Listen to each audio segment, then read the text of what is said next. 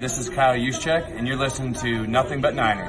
So now they've got to start from deep in their end of the field, and Garrison Hurst takes advantage of it. He takes the handoff, takes to his right, gets to the 20. He's at the 30, needs to cut in. He comes back up the right sideline, breaks a third tackle, comes down to the 30. He's down to the 20. He's down to the 10. He's down to the 5. He's in the end zone. Touchdown! Touchdown! 49ers! 96-yard run from scrimmage. Garrison Hurst breaking tackle after tackle, sweeps down the sideline, throws off bodies like clothes after a marathon. Young, back to throw. In trouble, he's going to be sacked. No, gets away. He runs, gets away again, goes to the 40, gets away again, to the 35, cuts back at the 30, to the 20, the 50, the 10. He died. Touchdown, 49ers. Third down, Alex takes the snap. Alex looking down in post, and it's good. One touchdown! Touchdown, 49! It is second down. Ryan takes the snap, throws the flat to the left side. It's Russell. Intercepted. The 49ers pick it, and NaVorro Bowman, his redemption. NaVorro Bowman running it all the way for the touchdown. San Francisco 49ers, we can do whatever we want. Click, click, boom! What's going on, faithfuls? It's your boy Mike from the Nothing But Niners crew. And guys, I'm back to bring you guys, Niner, get in here. Bring you guys a fun-filled show where we're going to break down all the offseason moves the 49ers have made, free agency, so on and so forth. But before I do any of that, guys, I have to go through the formalities. I know you guys have been seeing me every day at midnight, doing the questionnaires and everything, but this one is a little bit different, so I have to go through the formalities again, okay? If this is your first time here on the YouTube page and you enjoy the show, give us a thumbs up, hit the like button, all right? Turn on those notifications, all right? And subscribe. All right? Turn on the notifications, subscribe, guys. Hit that bell button. Hit the bell button. That way you know exactly where we're going live. All right? Also, guys, we have Twitter and Snapchat. This is our social media stuff. This is important. Get on over there. Nothing But Nine, the number 9. Nothing But Nine, ERS, Twitter and Snapchat. We have Facebook, Instagram, and Twitch. Broadcasting live right now on Facebook. On Facebook and Twitch. Instagram, man. Get with the times, man. We should be able to do this. We should be able to do this from right here. All right? But soon. Those handles are Nothing But Niners. If you have questions, comments, concerns, suggestions for shows, topics you want to discuss, prospects. It's time to get to the draft soon, right? Prospects you want us to look at.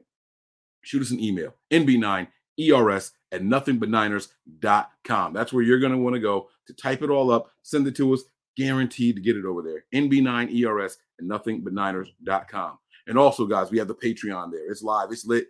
Shows dropping over there, patreon.com/nb9ers. Brought you guys this episode today. Every Thursday, you guys get to party in the Palisade. I'm going to try to work in some other stuff, guys. Time is a little crucial. It's crunching time, but we're going to get to it. I promise you guys.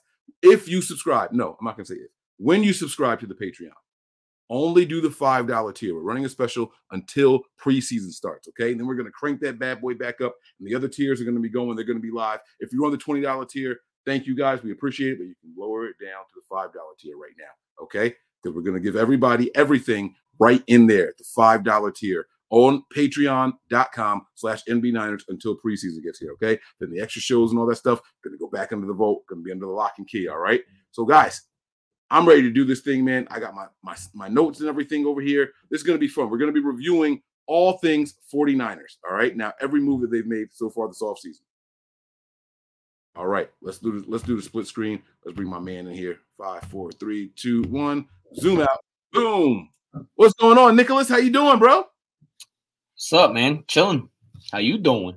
Oh, come on, man. I'm good. I'm gravy. I'm chilling. I'm over here. Same with me, bro. Same with me. I'm sweating, though. I ain't going to lie, man. It's hot as balls in my house right now. I don't know what's going on. Well, take your damn hoodie off. Nah, I can't, man. I love this hoodie. This is one of my favorite hoodies, man. I'm not going to lie. Like, this hoodie is so special to me, man. I love this freaking hoodie. That's because it's our first.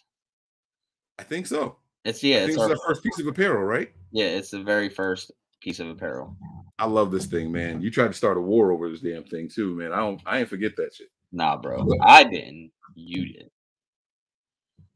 Yo, Steven keeps wanting to know when we're gonna race. When are we racing?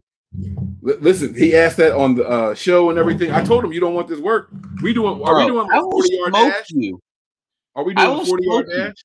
Nick, you got like 8 more years on your knees than I have on mine, bro. You don't want these problems.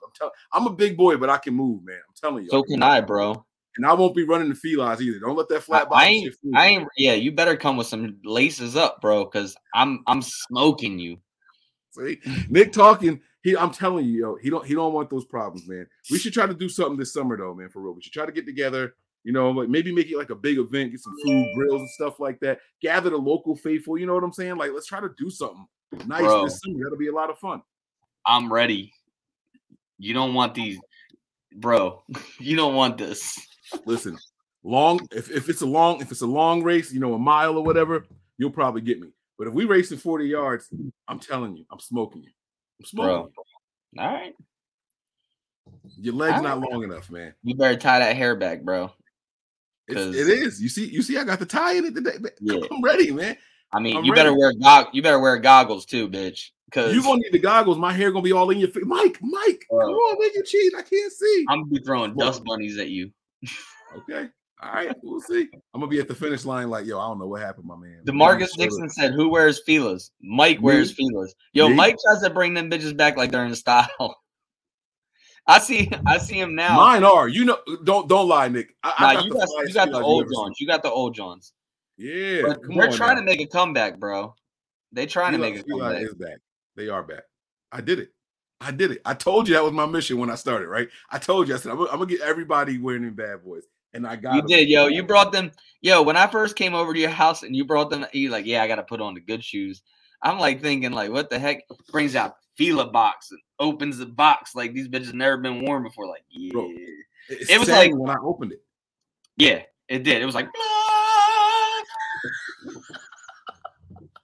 oh man, yo, it is pouring out right now. I should open my door, man. I'm so hot in here. Like, I'm sweating. It's nasty, man. I need to relax.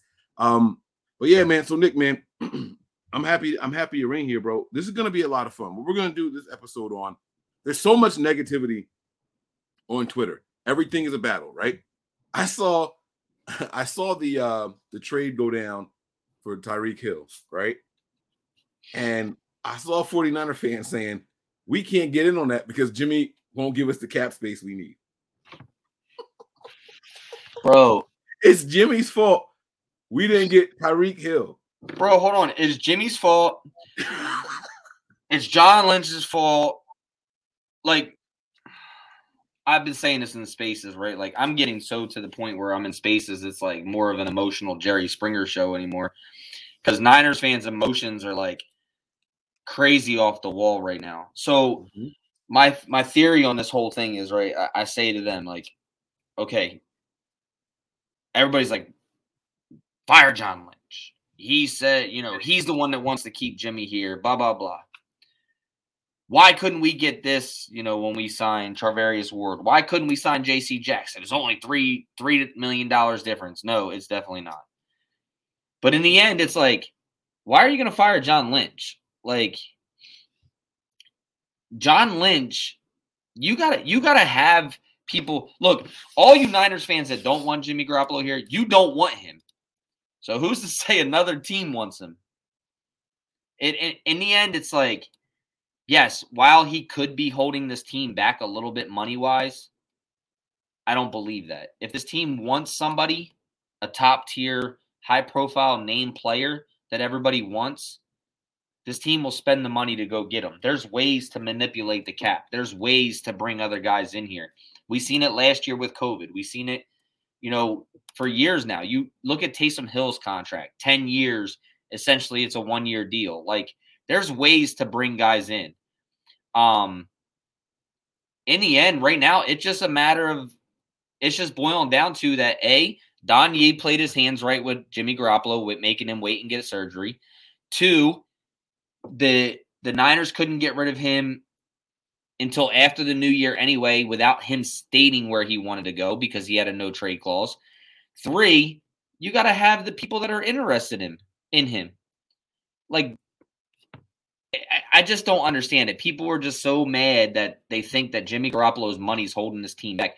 This team in history, as long as I can remember, other than maybe Deion Sanders and Nate Clements, Ken Norton Jr. Like, there's a very few in the 80s and early 90s that they went out in free agency and spent money on. But other than that, this team doesn't value top-tier free agents. They never have. And people are like, oh, well, we're not spending the money to go over the top. Yeah, but we also didn't know who, you know, the Arden Keys were and the you know. Kerry Hyder. Kerry Hyder. We thought Kerry Hyder was trash. And he had 8.5 sacks. But Montre Moore, I called him a literal camp body, and he called me out on it, but still. You know, guys like this. But you have to look. Everybody wants to blame John Lynch, but John Lynch and the front office has built a team to where it's not high-profile players. 80% of it is draft capital, draft players defensively, right? And then players picked up offensively. Running backs, Raheem Mostert was an undrafted guy. Played on 6 different teams. Like, this team built the team. They're building a team for the future, not just right now. And when you start going out and getting these high-profile players, you're turning this team into a right-now team. And I understand we all want the 6th ring. I understand that. But I'd rather win 6, 7, 8 than just 6. Like, that's who I am. So, like, build around the contract. Well, and this is the thing specifically with the offense. Kyle doesn't go out there and buy big names. He creates them. Right, and that's what I was going to say. This team has been to 2 NFC championships and a Super Bowl with non-tier 1 free agents. Exactly. That's my point. When he did spend the money to go get the guys, we were talking about this in the chat. Pierre Garçon, we didn't do shit with him. Jerick McKinnon, he didn't touch the field during the big runs. You know what I'm saying? Like during the Super Bowl run, like that's not what it's been about. It's not about that with Kyle Shanahan. We build the names. We make the names. The other thing is people just forget that we have drafted players to replace players that have left. Jalen Moore, Aaron Banks, even Justin Skule people forget about. Tarvarius Moore. People are forgetting about these guys because they haven't touched the field. It's like it's just like the 49ers fan base is just, if you don't put up when you first step on the field, they want you gone. There's no time for growth or becoming what you can become. Yeah, players. Right? This is like, the only franchise where players aren't allowed to develop. Right, like they're just supposed to come from college. You heard? I don't know if you listened to the interview with Javon Kinlaw and Brad from SF Niners. He had him on yesterday, I believe. But Javon Kinlaw was like, "Yeah," he's like, "I didn't understand the business side of football. Right? I came in here thinking I was going to do exactly what I did in college." And that shit hit me like a ton of bricks. Like, no, that's not how this works. So, like, you know, I always go back to what Ian Williams told us on the show, whereas like it takes 3 years for a defensive lineman to develop, to actually get into a groove to play, right? Arik Armstead, everybody wanted him going. He's playing his internal position now. Now we let DJ Jones go so that Arik Armstead can play his original position as the starter, and we're bitching that we lost DJ Jones, that we didn't pay him the money. We got guys like Talanoa Hufanga, who people were loving in the beginning until he made one mistake or 2 mistakes and got benched because he wasn't truly ready. And now it's like, get rid of him. Everybody bitched and complained. Jawan Jennings, who's that? He's not fast. How's he making this team? Now you love him. I mean, there's just a ton of players that are on this team that have made their name here but have had the opportunity. Javon Kinlaw said it himself. He's like, people look at – he's like, I was playing hurt. People look at me because I'm playing hurt and think that I'm some scrub. He's like, I feel – you know, and I'm excited about that. He says, I feel better than I ever have right now. I can do things that I never could do before. Hip flexes, or my hip goes in a certain way or whatever. And I can't wait for the fans to see what I can do when I'm healthy. He's like, I've never been healthy. And I feel great now. But that's the thing, right? How many people were bitching and complaining that, oh, don't draft Nick Bosa, da-da-da-da-da. But now you all love him. So it's like, yes, these guys, you have to understand that guys aren't going to come out of college and be the superstars, right? Like, you can look at superstars in the league right now. Like, look at Terry McLaurin. Terry McLaurin was used completely wrong in Ohio State. Goes to Washington, and everybody loves him. Right? I had him in my top 5. Right, right. But you're an Ohio State fan, so you know the talent, right? Like, so we know that what he is. You know, but there's other players that their names weren't that big when they came out of college. Russell Wilson, drafted in the 6th round, I believe, right? 6th or 5th, one of those. Oh, he was the 3rd. Who was Aaron Rodgers? Where was Aaron Rodgers drafted? He was late. Yeah, late picks, but still. The thing I'm talking about is there's guys in this league that nobody knows about, right? That make names for themselves in the system they're in, and in the system that they're in, and the way that they adapt to the NFL. There's a lot of different things that go into it, and it just feels like I'm excited to see what Jalen Moore can do. I'm excited to see what Aaron Banks can do. I'm excited to see what Trey Sermon can do. Like, these guys, even Justin Skule, when he filled in for Joe Staley, when Joe Staley was hurt, he played really well, but he was just a rookie at the time. Like, time to develop. And we're always rushing guys to produce right away because of either A, contract, or B, where they were drafted. And sometimes it's just not fair. Look at everybody Samson Ebukam. He's not really the guy, but you know, look, it took him half a season to get used to this system. And when he did get used to the system, he started producing. Kerry Hyder, guys that you weren't expecting, 8.5 sacks. He's going to be a rotational guy, which is great for him. I think he's going to be better as a rotational guy. I don't know. It's just I'm rambling now because I haven't talked football in so long with you. And it's good, man. I'm glad to have you back. I got time to enjoy my hookah now. You know how hard it is to smoke hookah when you're the only one on the camera? I'm it's back good, now, man. No more night work. But, man, they're like, oh, Nick, you're off. Yeah, guys, I promise you, he knows Russell Wilson was a 3rd-round pick. He knows Aaron Rodgers. Bro, I'm just rambling. You know what I mean? But Tom Brady was a 6th-round pick. You know what I'm saying? Yeah. That's, you know what I mean? That's what he's talking about. And we have to have a little bit more patience here and let these guys develop. Again, Deebo Samuel wasn't Deebo Samuel. His first step. Bro, you were all bitching that we drafted Deebo Samuel over fucking DK Metcalf and fucking. Yeah. CD Lamb. Yep. So it's have some patience, man. Have patience. You got to see the plan. We're not the ones with the vision for these players and how to use them. It's the coaching staff. You either trust the coaches or you don't. That's really what it's come down to. It really comes down to that. You trust the coaches or you don't. They're going out there and getting guys. They're stepping over guys. Remember when everyone was like, oh, who should we get in the 1st round? We ended up getting Brandon Ayuk instead. And it's well, what's this guy going to do, right? But then you see the flashes. And then now you hear who's the guy running around town and training everywhere with Trey Lance. It's Ayuk. You guys want a sleeper for fantasy? That's the guy. It's Brandon Ayuk. He's going to be the sleeper for fantasy. I'm telling you right now. He's going out there building that rapport, building that trust, building that camaraderie with Trey Lance. That's the guy. Let's talk about that.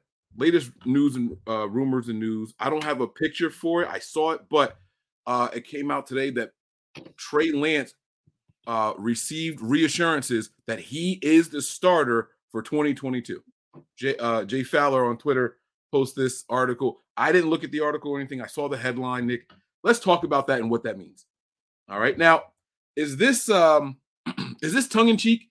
Because obviously Jimmy can't do anything right now. Jimmy can't practice even if he wanted to, right? We don't know if or when the team is going to move off from him, right? But he can't practice now if he wanted to.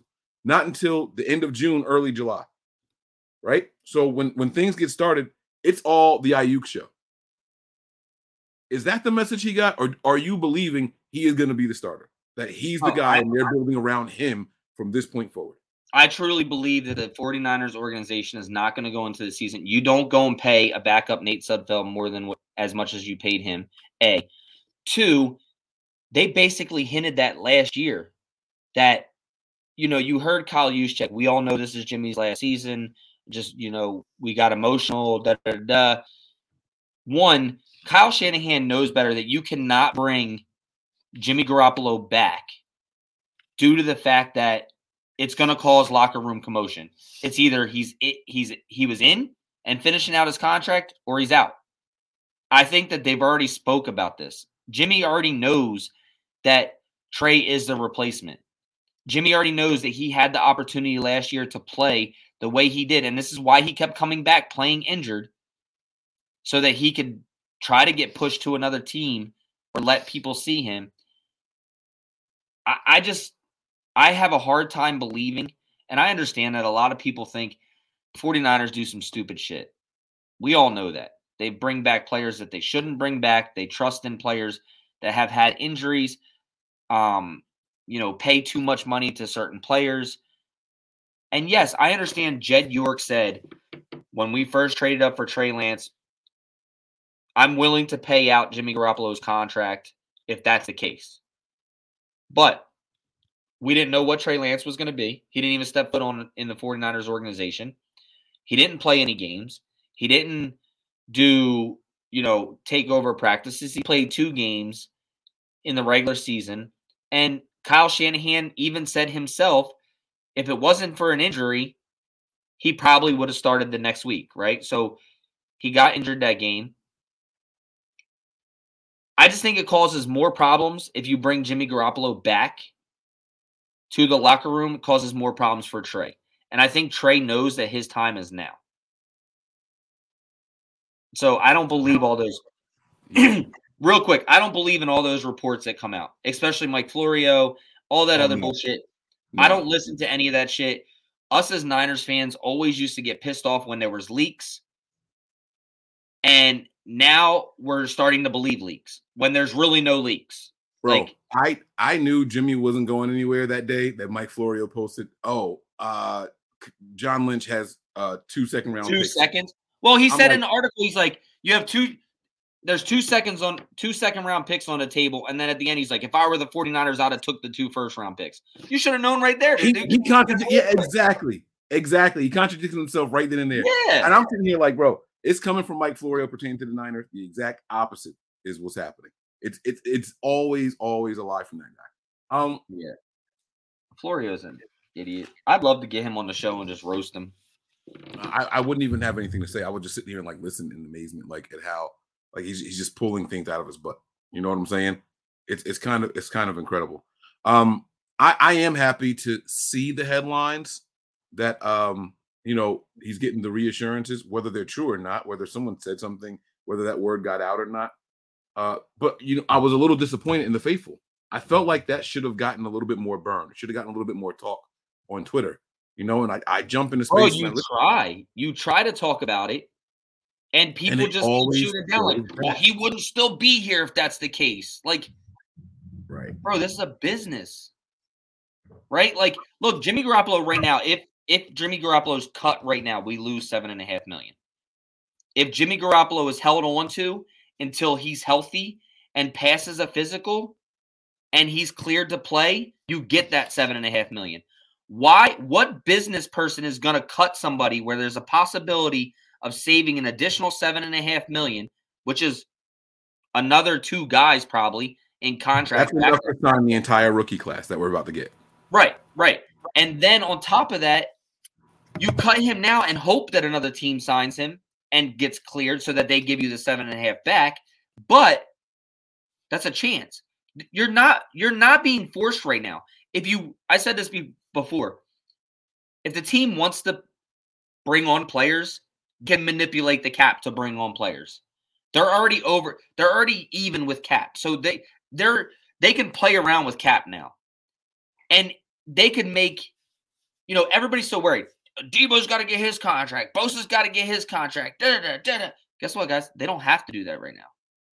So, like, did you mute yourself? I'm so glad you brought this up. Let's actually discuss this really quick. I keep seeing people say, I wouldn't give Deebo a big contract now because he balled out in his contract year. Like, can we it's not his contract year though. This is his contract year that's about to happen. Yes. We don't have to extend him before the season starts. We don't have to extend him week 1. We can extend Deebo in week 8 if we want to. Yep. You understand what I'm saying? People keep acting like it has to happen right now. That's not true. We can't extend them because Jimmy. No, that's not the case at all. That's not the case at all. I don't know why everybody thinks that he's getting extended. He was going to get extended this offseason. Now, he may be. They may be working on something. They may be working on something, but they don't have to. Bingo. And that's what I don't understand. I just don't get. And whoever thinks Deebo's going to get $23 to $25 million a year, you're completely nuts. I don't know. Tyreek Hill's getting what, 25 a year? Yeah, but Deebo's not a top wide receiver in this league.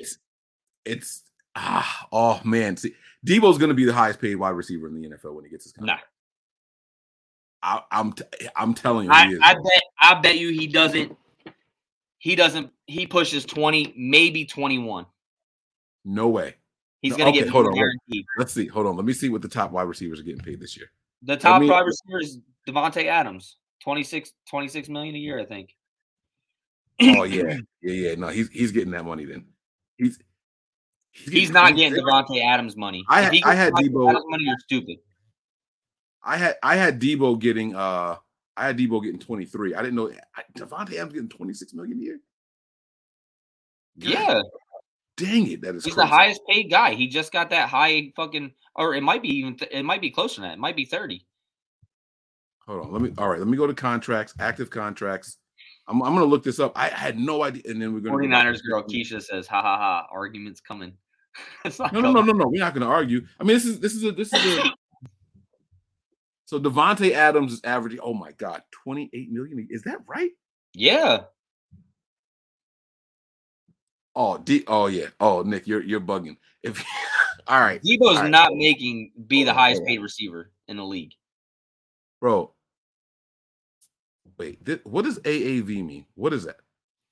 Annual. Is that the average? According to SpotRac, Tyreek Hill is averaging $30 million a year. Davante Adams is 28. Yeah. And DeAndre Hopkins is 27.25. And then DJ Moore is 20.6. Nick, if you don't think they're going to give him more money than DJ Moore, I said 20 to 21. Who means more to their teams? DeAndre Hopkins to the Cardinals or Deebo Samuel to the 49ers? Come on, Nick. Definitely Deebo, but you even heard Eric Davis say it. He's not going to get paid just because he runs the football and what he does. Or if you remember, Eric Davis was like, people are flipping out that he's going to get all this money because of what he does on the football. No, he's going to get paid as what he does as a wide receiver because that's what his position is at, right? I hear you. So I just don't see him. I personally, I love Deebo Samuel, and you know that. I love Deebo, but he's only given me one good year. He has never broke 1,000 yards receiving. This year he did. Yeah, this year, right? And he ran the football for what, 600 yards this year? 650? Yeah. Something like that? Yeah, he had 2,000 total yards, right? I don't know. Was it 2,000 or was it close to 2,000? Either way. I'll look it up. But yeah, go ahead. Either way, Deebo is not a top wide receiver like those guys. I understand what he does on the team, and I understand his importance in this offense, but he's not putting up the production that those guys are making. Do you think, let me ask you this. Do you think Deebo is going to be doing what he did last year for the continued time he's in San Francisco? Or do you think it's fair to Deebo that he has to do what he's doing as a wide receiver? He finished with 17. Yeah, I thought it was like 1,800. Yeah, it's just under 18, like 1,765, but with a total of 14 touchdowns. 1,765. That's total. That's scrimmage yards. That's rushing and passing, and receiving. I mean, he also threw. Listen, man, he's gonna easily break $22 million a year. Easily. That's what it's gonna look like. That's what it's gonna look like, man. It is. But what I'm saying is when it's all said and done, right, he may get a shit ton guaranteed money that brings his base salary down, but he's not going to be at a base salary of 21 a year. No, but we're talking about average. So the guys that – all right, so let me be clear, right? So Tyreek Hill, 4 years, $120 million. Quick math, that's $30 million a year, all right? Correct. $140 million for Davante Adams, but it's for 5 years. It's $28 million. You get what I'm saying? Deebo's going to average, like just the basic average numbers, not the incentives and da-da-da-da-da. You get what I'm saying? He's going to average 22, 23, $24 million a year. I don't think he's going to get 30. That's a crazy ass number. I did not know. Well, you said that's why I said I kind of pushed back on that. Like, he's not going to be the highest paid wide receiver in the league. I'm going to back down. He's not going to be the highest paid. That is a crazy. But this number is the question that you got to ask yourself, Mike. Right? Are you going to pay for Deebo because of what he does offensively when you shouldn't even really be utilizing him like that going forward? Well, and that's the thing. You know me. I said all year, Deebo to this day is not the best wide receiver on this team. He's not. Right. And I 100% agree with that. Like right now, he's not the best wide receiver on this team. I 100% agree with that. He is the best offensive weapon on this team. He is. But you also got to understand that you can't keep utilizing him the way that you do. I completely agree. It's not sustainable. That's what I'm saying. It's not sustainable. And if you sign him to a 5-year contract and you do that, he's going to be done in 2 years. Like he already has issues with lower body injuries. Like these are the things. Like, look, he did this year he was good though. This past year. Well, he had one hamstring this year, I think, right? Yeah. He only missed one game. Or a thigh. That's what it was. Yeah, he missed one game. He started all the games except for 2, but he played in 16 out of 17 games this year. Right, and I'm not saying that this team wasn't better with Deebo on it. Like, I don't want people to think that. I'm sorry. I know where I got the total. I know where I got 2,000 from. I added in the postseason also. That's where I got the 2,000 from. So how many yards receiving did he have in the year? 1408. 14. Where the fuck did it go? 1405. He had receiving yards. He had 1,400 yards even this year? Yeah. The Niners haven't had a receiver that high in a really, really long time, bro. Those numbers are right? No. Yeah. Yes, I promise you. He had 1,400 receiving yards and on. I got to look this up. I don't believe you. I don't think you're going to that. Look at that. See, like that shit got to set in now. I was like, oh, shit. Yes. You got to remember, a lot of that shit was at the line of scrimmage, and it looked like long runs. And they do those little shuffle passes to him and shit like that. Like that stuff catches, bro. See, that's the thing, right? Like, let me ask you this. Like you just said this, right? You just said this yourself. You said that Deebo is not the best wide receiver on this team, right? So, fine. Oh, you're going to use my words against me. Here we go. Where are you going with this? Yeah, but I'm just saying, like, as a receiver, like you just said it. It's silly with those little shovel passes that you just said that he can't last doing that, right? Like, No. What I'm saying he can't last doing is the runs up the middle. And he even tells you, I don't want to do that. Yeah, he said he didn't want to do it. Right. I don't know, man. He had over 1,400 yards receiving, over 300 yards rushing, right? Accounted for a total of 14 touchdowns. This is all regular season numbers. And he missed the game, bro. Deebo was a 1,500-yard receiver for all intents and purposes, bro. That is insane with a Jimmy Garoppolo receiver to do that. Come on, man. Come on, bro. I understand it, bud, but I just don't. It's not. Look, I hope he gets paid. Like, it's not my money, right? I want to keep him. I don't. And that's the other thing too. Like we argue about he deserves everything he gets, right? Like any player in the NFL that I would much respect to them. I'm not trashing on Deebo saying he's not worth that. I'm just saying that we talk about these contracts and overpaying for people, and you're big with it too. Like Kyle Juszczyk, you think he's overpaid, right? Like, but he's one. And then I rebuttal back with you that he's a big reason for why our run game is the way that it is, right? George Kittle's overpaid. His production has gone completely downhill. I don't think not to start anything, but I don't think George Kittle's on this team after next year. But that's going forward, right? So, like, in the end, it's like It's just like, yeah, he could be overpaid, but you got all these Niners fans complain that we don't go after these top-tier agents, and that's because you're overpaying guys. I'm not hating on Deebo. I'm definitely not hating on Deebo. I'll be happy for whatever he gets. I just don't think, personally, I don't think that he'll be at the 20 to 21 million range. Or I think he'll be at that 20 to 21 million range. I honestly thought the highest paid wide receiver in the league was getting $23, $24 million a year. Well, it was. DeAndre Hopkins was at 23. He's at 27.5 right now. Right. Well, because the way the contract was written, but last year he was the highest at 23. Right. And so that's what I was thinking. And I'm like, Deebo's going to get that. I still think that's around where I think Deebo ends up between 23 and 25 million a year. I do. And they'll find a way to work it in there with bonuses and shit like that. You know what I'm saying? Like, if you give Deebo a 7-year contract right now, you know what I'm saying? You give him a 7-year contract and that'll be it, because you got to remember how old he is also. Deebo's a lot older than what people think he is. He's 27, right? Huh? Is he 27? Yeah. Yeah, yep. So he's going to get one.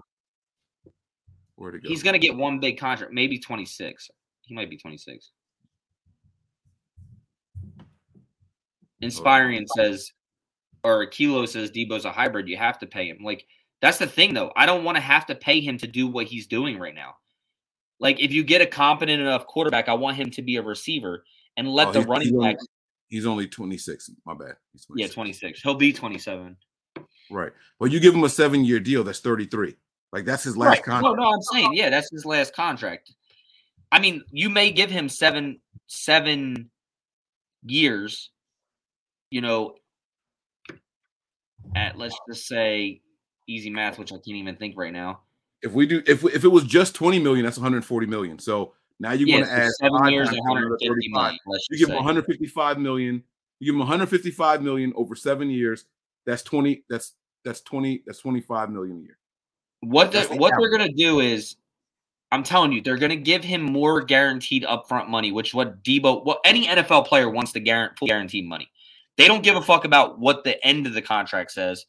They want that fully guaranteed. All that gets restructured and shit anyway. Right. No one sees the end of the contract. Right. So I think that he gets around, I would say that he gets 45 guaranteed. Mm-hmm. Right. Mm-mm. And that's going to put. You said 45? 45 million. You don't think more than that? No, yeah. It'll be like 60, 70 million. Yeah. Well, it depends on the years. It depends on the years that they're signing him. So let's just say they do a 5-year. Bro. Guaranteed at signing for Davante Adams. Now that was low. That was only 22.75, right? But Tyreek Hill has 52 million guaranteed in a 4-year deal. Okay. At signing. DeAndre Hopkins at 42.7 guaranteed. Okay, Amari so let's Cooper, just 40 million guaranteed. Let's just say Godwin, easy 40 million guaranteed. 60 mil. We'll go 60 mil. Okay, yeah, I was saying, it's definitely going to be up there. Right, so 60 million, and we said 140. So what's that base salary? And I don't even think they'll sign him for 7 years. I do think it will be a 3 to 5 year contract, like No Tacos, No Life says, because he's just injured too much. Like, it'll be, I think there'll be an out somewhere in there. All Niners contracts have an out. So yeah, the 4th year will be an out. Yeah, so I think maybe 5 years. With an out after 3, which will be technically a 3-year contract. Right, man. When Deebo plays at least 15 games, the Niners make it to the NFC Championship. At least the NFC Championship. That's got to be damn inspiring. You want that guy, you want him healthy. And this was his first healthy offseason. He admitted that. And he played in all but one game. You know what I'm saying? So I like it, man. And we're not hating on Deebo. I promise you guys that. I love Deebo, man. I rocked Deebo's jersey all year last year. Like, I love Deebo Samuel. Like, I think he's a dog. Like, I just don't think it's possible for him to last in the NFL the way that Kyle Shanahan's been utilizing him. Well, here's what I also think is not possible. It's not possible for us to give him the number one wide receiver money in the NFL. Now that I know what the numbers are, because look, this is the thing. We have the highest paid tight end. We have the highest paid fullback. We have the highest paid left tackle. We have the highest paid linebacker. We can't add the highest paid wide receiver. No team in the NFL has ever had 5 of the highest paid at their position. And Robbie Gould is up there also with one of the highest paid kickers.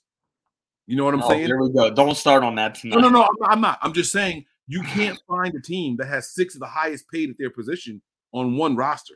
That doesn't happen. Like, even with the Rams, the Cowboys, the guys that go out there and overpay these players, they don't have that many people the highest paid. Not top 5. That's different. I'm talking about number 1 in these positions. The highest paid left tackle. We got that. Highest paid linebacker. I think someone beat Fred Warner this past year. I think. So if Fred Warner's not number 1, money-wise? Linebacker's number 2. Yeah. Yeah. The linebacker from Tampa Bay?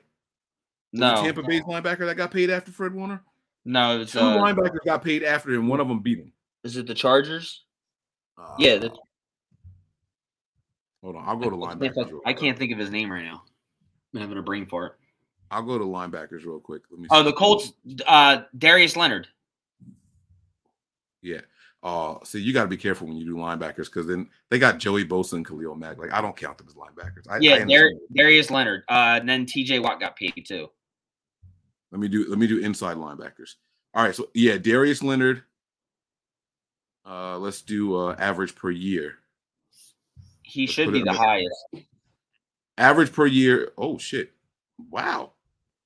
What? Is this list right? Nah, this list can't be right. Why? Nah, this list is way wrong. Fred Warner's not even listed on here. I was all the way down at $1 million a year, and Fred Warner's still not here. Oh, wait. Hold on. It says Darius Leonard is averaging $19.7 million a year. CJ Mosley is at 17. Zach Cunningham is at 14.5. Deion Jones at 14.2. Blake Martinez at 10. Eric Kendricks at 10. Dante. Bro, they don't have Fred Warner on here at all. So I can't go by. What's Fred Warner's average base salary? That's what I'm saying. It's not he's not listed. I went through. He's not on here at all. So something's wrong. Inside linebacker. Is that what I put inside linebacker? I don't know why he's not showing up here. Let me see. All right. So this is a blip. This is a blip on Spot Rack. I'm on Spot Rack looking this up, and they don't have Fred Warner listed at all on here. So he's only making next year $12 million. See something. I want to see. And then there's an out. Oh, okay. Here you are. So his average salary is 19.045. 19.045. Yeah. And Darius Leonard is at 19.7.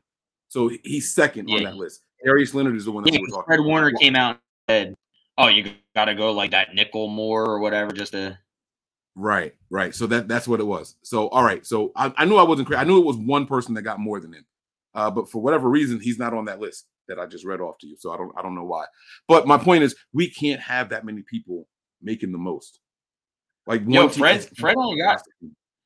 only has 1 year left on his contract, then there's an out. There's that shit's getting rich. Fred ain't going nowhere. As long as Let Dre me ask Greenlaw you a question though. Fred Warner. Let me ask you a question. Would you move Fred to Will and put Azeez Al-Shaair at middle? No. Only because Fred Warner plays very, very different when Dre Greenlaw is on the field with him. I don't know why, but that dude literally hits different when Dre Greenlaw is on the field. Go back and watch the 49ers in the postseason this year. When Dre came back. Fred started playing well. But the reason I'm asking you this question is because Azeez is way better in the run game. And Fred is way better in coverage game because he's a safety turn linebacker. And at Will, you would be in coverage more.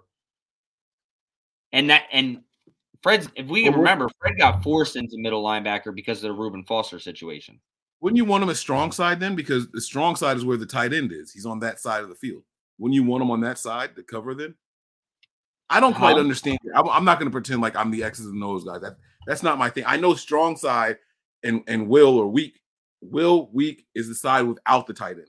Strong side or Sam is the side with the tight end. Well, no, Sam is only on in different packages.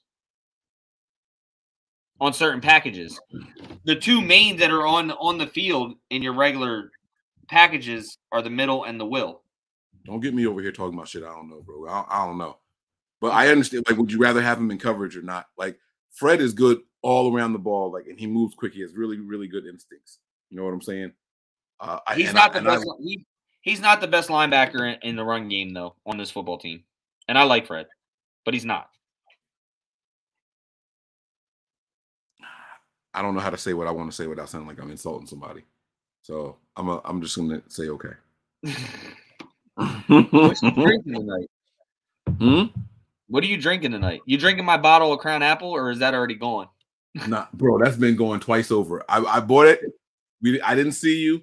My wife drank it. Bought another one. That's because you didn't come see me. I know. I said I didn't see you. I didn't blame you. I said I didn't see you. And she drank that one. We haven't bought any more since then. So I figured next time I see you, and I know we're gonna meet up somewhere, I'm just gonna get it. And I told you I got you the big boy, like yeah, the really drank it. One. So you owe me one. Mm-hmm. Mm-hmm. I'm drinking club soda tonight, though. It's just club soda. But what's, right, look, what's in the glass? Apple juice. No, you ain't drinking no damn apple juice out of that shit. You lying like a dookie. What? Why can't I be doing apple juice? No, it's Gentleman Jack. It's Gentleman Jack. Exactly. It's an adult. It's adult apple juice. All right. Yeah, there you go. Not an apple in there. All right. So look, let's get down to the meat and potatoes, man. That was a lot of fun, man. I like that. I miss like the rhetoric. You know what I'm saying? Going back and forth. That was good. But let's get down to the meat and potatoes, right? What I want to talk about the 49ers offseason so far. All right. We've signed a couple of people. We've lost a couple of people, and we're gonna talk about all of it. All right. So I want to talk about. I don't even care. I don't even really want to talk about the people that we lost. I want to talk about the people who have come in. All right. So let's start with Ray McCloud. All right. Yes, sir. Wide receiver comes in from Pittsburgh. He's 25 years old. And I want to talk about the signing, what it means to you, and what we think his role is going to be with this team. Because a lot of people are saying, oh, he's going to be the guy on offense doing this and that, and he's going to take snaps away from Deebo because they're going to be doing end around and stuff like that with him. I want to know what you think his primary role is here, and then how we can use him in other ways, other than outside of his primary role. Primary role, the special teams. Yes, sir. That's his primary role. You may see him on the field here and there offensively, but he's not another Deebo. He's not going to be doing what Deebo does. If you go back and watch the tape on him, he loses the football a lot out of the backfield. I don't know. He's just not, for me, I love the signing for the special teams wise, because I think that we need a kick in the ass, basically, on special teams side of the ball. And I'm hoping that since Hightower is going, that we may see a change in the special teams. We don't see a change, but I don't know how much better it's going to be, but we're going to see a change. Right. We're going to see a change one way or another, but I don't know if it's going to be better or worse. But I would think that Ray McCloud is in here just for special teams, but I think that you'll see him on the field as a gadget guy at times, but I don't think he's going to be a primary gadget guy on the side, on the offensive side. I really like what you said here, man. This was a signing that showed that the Niners' priority this offseason was to improve their weakest phase of the game, the third phase of the game, which is special teams. There's offense, there's defense, and there's special teams, right? And the weakest part of our game last year, as disappointed as we were in the offense, was special teams. This guy was brought in here. Yeah, this guy was brought in here to improve special teams. And that's his primary role. That is going to be his primary role here. Now, what I like about this young man is he is a willing player, and those guys are hard to find. Yeah, he'll do anything. Yes, like if you ask this guy to go out there and play linebacker, he'll be like, "Okay, coach, I'm on my way." You know what I mean?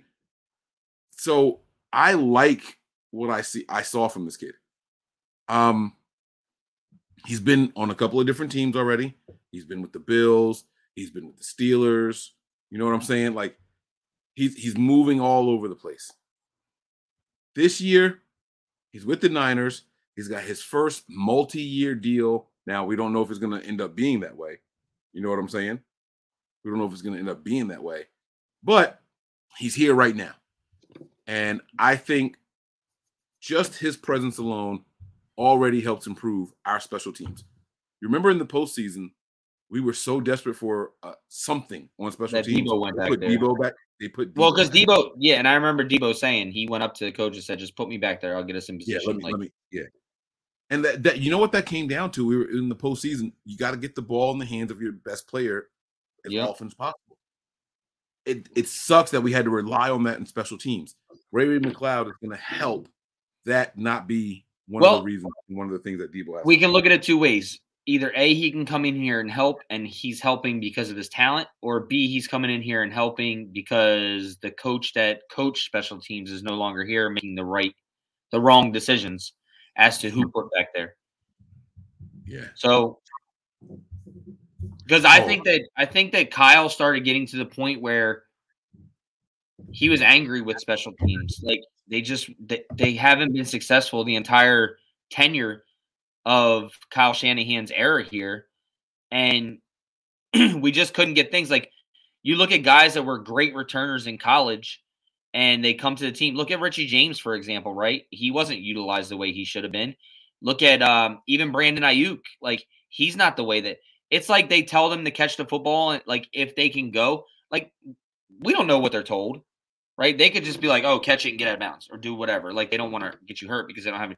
Raheem Mostert was probably the last time that we had decent special teams, and that was because of his speed. Like, on the kickoff side. But – that's the other thing too, is like it's so hard to tell. Like, we don't know what these guys are told, but if everyone's going back there doing very similar things, like I cringe when I see special teams return men do this, in particular, specifically return men. When they run one way and they reverse field, it's either going to be a huge play or it's a huge terrible play. Yeah, you never saw 49er players reverse field. Never, not once. Get the ball, they start running straight, and they try to do something up the middle. Why? We don't have, like, in Madden, I can't believe I just said that. But, like, you can block left, you can block right, you can block middle. We had one design thing all the time. Richie James would pick a sideline and just run towards it and hope that there was a crease somewhere. That was it. Like, just head towards the sideline.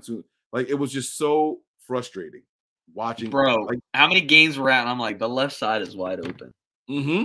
The left side is wide open, and they're just running right to the middle. Like, and so I'm hoping that the mindset changes this year with these guys on special teams. You know, the hiring of the new head coach, the new special teams coach and coordinator. So I'm hoping that really makes a difference, and the weapons that we go out there and get for that. So Ray McLeod being one of those pieces. I won't say the first piece. He wasn't the first one that we signed, but for special teams, but it is a positive step in the right direction. When can I see a fake punt? Right. No fake punts. From Mitch Wisnowski, when he did that shit in college all the time. When can I see a fake punt? Like, when can I see it? Mm-hmm. Nick, let me ask you this question. I'm not even joking. When's the last time you saw a 49ers onside kick? Like, just because. Like, not one where it's like, oh, we got 20 seconds left and we're down. Like, don't give me an onside kick when everybody knows you're going to do it. Right? Like, let's mix this shit up a little bit. Like, and when you have a defense that's as good as ours, you should be randomly doing an onside kick when people aren't expecting it. I'm sorry. You should. That's Kyle. That's conservative Kyle, though. That's conservative wild. Kyle. I think 2013 was probably the last time against the Giants. That's not enough. That's not good.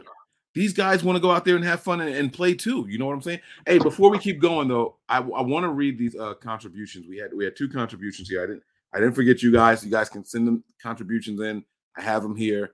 Ramon and Emily Jones. Thank you guys for the contribution. Do you guys think Jimmy Garoppolo has surgery on his thumb as he almost healed from the shoulder so he doesn't get cut? Oh shit! Ah, look at the maniacal thought process here. Nick, this is a crazy question. I never thought about this, and I'm going to be pissed off. Oh, man. Bro, I don't know. Does Jimmy Garoppolo have an ace up his sleeve? Jimmy Garoppolo. He's like herpes. You can't get rid of this shit. It won't go away. HPV, baby. HPV. Oh my God! Yo, Jimmy Garoppolo just went like this with a condom. If he does this, like that, I have not thought about this. I haven't thought about. If he does this, it's Don Yee. Don Yee controls everything Jimmy Garoppolo is doing right now. All right, well, I'm gonna say no. I don't think he does it, but What do you think he does it? No, I don't think he does it. I think he wants to find a team just as bad as anybody wants him off here. I will say this. If he does that, and it is an option because we kept hearing from the 49ers front office that Jimmy needs surgery on the thumb. They kept saying that's what he needed surgery on. If he does do this, Jimmy Garoppolo will never play another down in the NFL again. Because how do we know that he didn't have the surgery on both at the same time? Well, I mean, we don't know anything for certainty. Right. But we know that they did. We know that the 49ers did open up his medical books to other teams. They opened it up following the shoulder surgery, the capsule. But we don't know for sure. I would think that if they opened up the medical books for other teams to see, someone would have said something by now about, oh, he had surgery on that and that. You know what I'm saying? It's not impossible that we didn't know that. But I'm just thinking to myself right here, if he were to do this, right, no team is ever going to sign him. You choose to try to screw teams instead of play. And that's not going to bode well for any teams. Already don't want to touch you because of your injury history. And you know what I'm saying? And by the way, I might be the only person with this opinion. I'm not mad at Jimmy for getting the surgery when he did. You know, I came on here and I said, most players, once they know they're not going to the Super Bowl or not going to the Pro Bowl, they have vacations lined up that they want to take. I'm not trying to be in vacation with my arm in a cast, with my arm in a sling.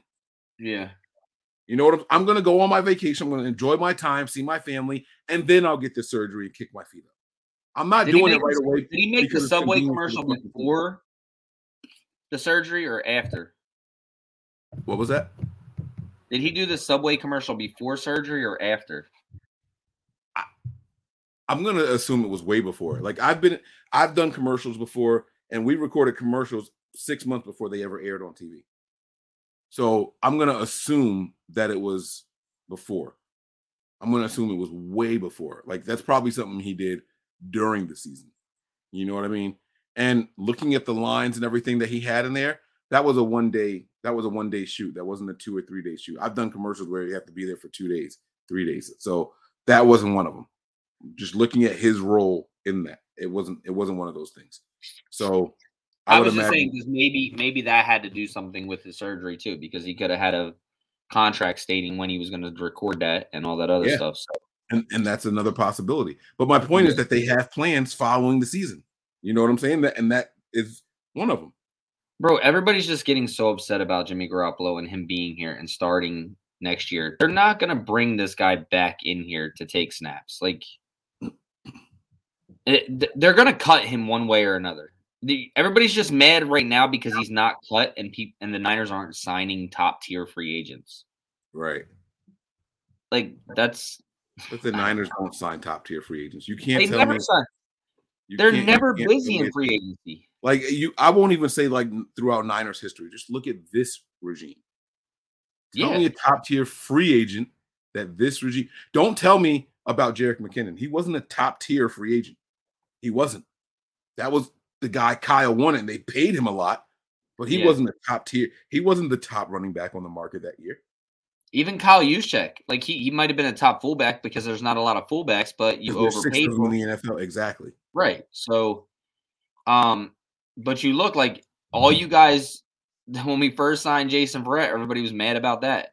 Then the second year we re-signed him and brought him back after he didn't play the first year, and then he got injured again. He played the one game, got fucked up. They were like bench his ass again. Remember? Then you bring him and he has a great season, and all you love him. So it's like, yeah, there's no pleasing this fan base at all. Yeah, and they're choosing to be negative, but I got hope that we can change that. We can change that here. But yeah, so this is a good contribution here. That is some maniacal shit. Ramon or Emily, whichever one of you, Mr. or Mrs. Jones. I need to see something better. Mrs. Jones. Jaguayo, thanks for the contribution. He says, you have to pay Deebo whatever the market is. And this is true. In 3 years, it will be average. That's also true. Ray can be used on sweeps to give him breaks. It's all worth it to win Super Bowl. I don't think the Rams regret signing OBJ. I don't think the Rams regret signing Von Miller. And they lost both of those guys. You do what you got to do to get the win, and then we'll worry about next year when it gets here. I'm starting to really, really think that way. I really am. Forget the future and all that shit. Let's get it now.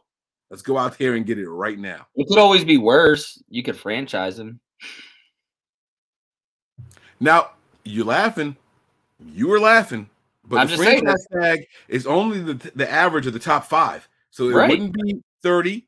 It wouldn't be 28. You know what I'm saying? Right. It'll probably fall somewhere around 22, 23. But here's the issue with that. Until you figure – like, that's what I'm saying. They could do that until they figure out a contract. But the issue with that is it is 100% guaranteed. Mm-hmm. And it's 100% cap hit. It's not like bonus or whatever. So that hurts the team way more, because if Deebo's going to make $23 million the first year of his new deal, it's not going to be $23 million on the cap hit. It's probably only going to be like $12 million tops, because most of it's going to be the signing bonus. You know what I'm saying? So he's going to have a low cap hit. It does hurt the team to do that. Now, we have Deebo for this year, and at the end of this year, you tag him. That's 2024. No, that's 2023 to 2023. Yeah, 2023. Don't rush us, bro. Then you can tag him again for 2024. And by that time, Deebo Samuel's 28 years old. Yeah, and I don't think the team will do that to him. But I do think that you might see a franchise tag first if they can't come up with a solution to a number. Until they work a deal out, and then they'll get something in working. But I agree. Ray can be used on sweeps to give him breaks. Yeah, absolutely. And it's all worth it to win a Super Bowl. I don't know. I agree, man. I say you do whatever you got to do to win. That's always been my logic. Like, you go out there and you get it. You just get it, man. You get it. All right, let me see if I missed any other contributions. I think I did. Right here. Niner by nature, NBN. Jimmy is stepping on Trey's feet on his way out. No wonder Trey unfollowed him on IG. Did that happen? I don't know. I don't know. I don't follow. Really, I don't pay attention to players following who they're following and talking shiznit or whatever on. I don't get into all that drama shit. So I don't know. I still don't think Jimmy's stepping on Trey's feet. I still think Jimmy probably look to go through what you did last year and be as professional as you did. Like, I'm not. When Jimmy needs to be professional, I'm sure he is. Outside of football, he's a complete dick. So, but yeah, I don't know. You muted again. You love muting yourself with that damn new mic.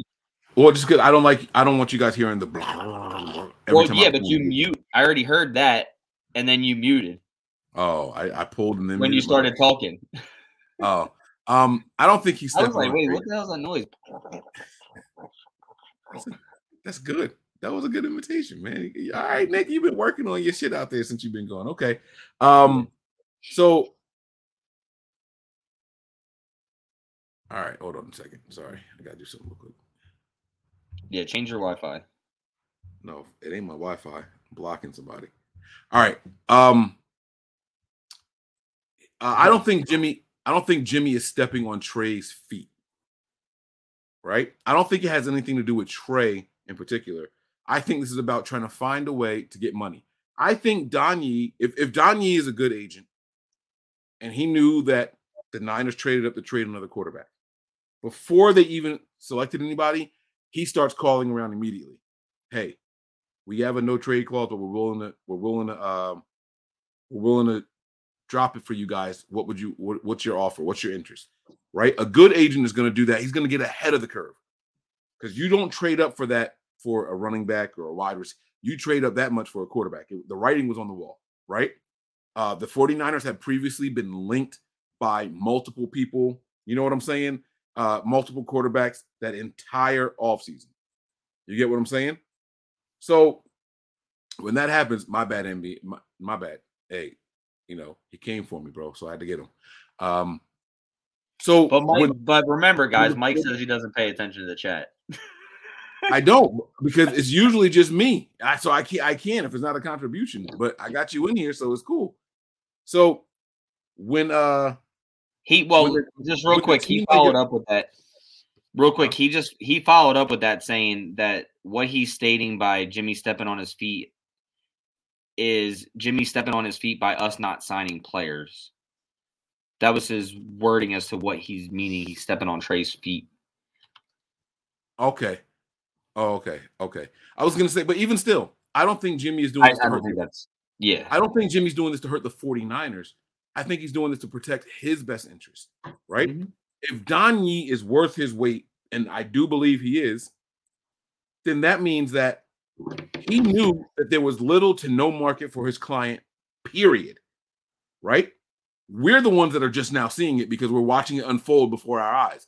But behind the scenes, I'm sure Don Yee has been calling around, hey, what would you guys give the Niners for Jimmy if we were to waive our no trade clause for you? Oh, you're not interested? You'd rather get Jameis Winston? All right, we'll call somebody else. Hey, what would you guys do? Nah, we'd rather stick with Sam Darnold. Oh, shit. You know, like, I think that Don Yee is doing that. So once Don Yee does that, as the agent, he says, hey, Jimmy, man, there's no market for you, and the Niners are about to get rid of you, and they can cut you.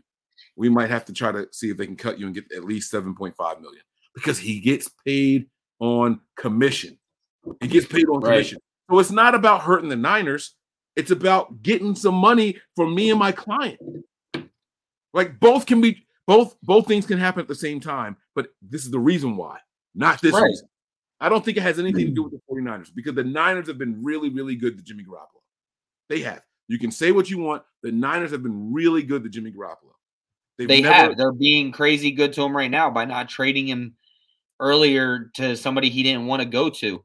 That's exactly the problem where I have kickback with this organization, is they're not doing business because it's business. They're doing business the nice way so they don't hurt people's feelings. But they've always been like that. Look at what they did with NaVorro Bowman. Right, that's what I'm saying. Right? They had the trade in place with the Saints.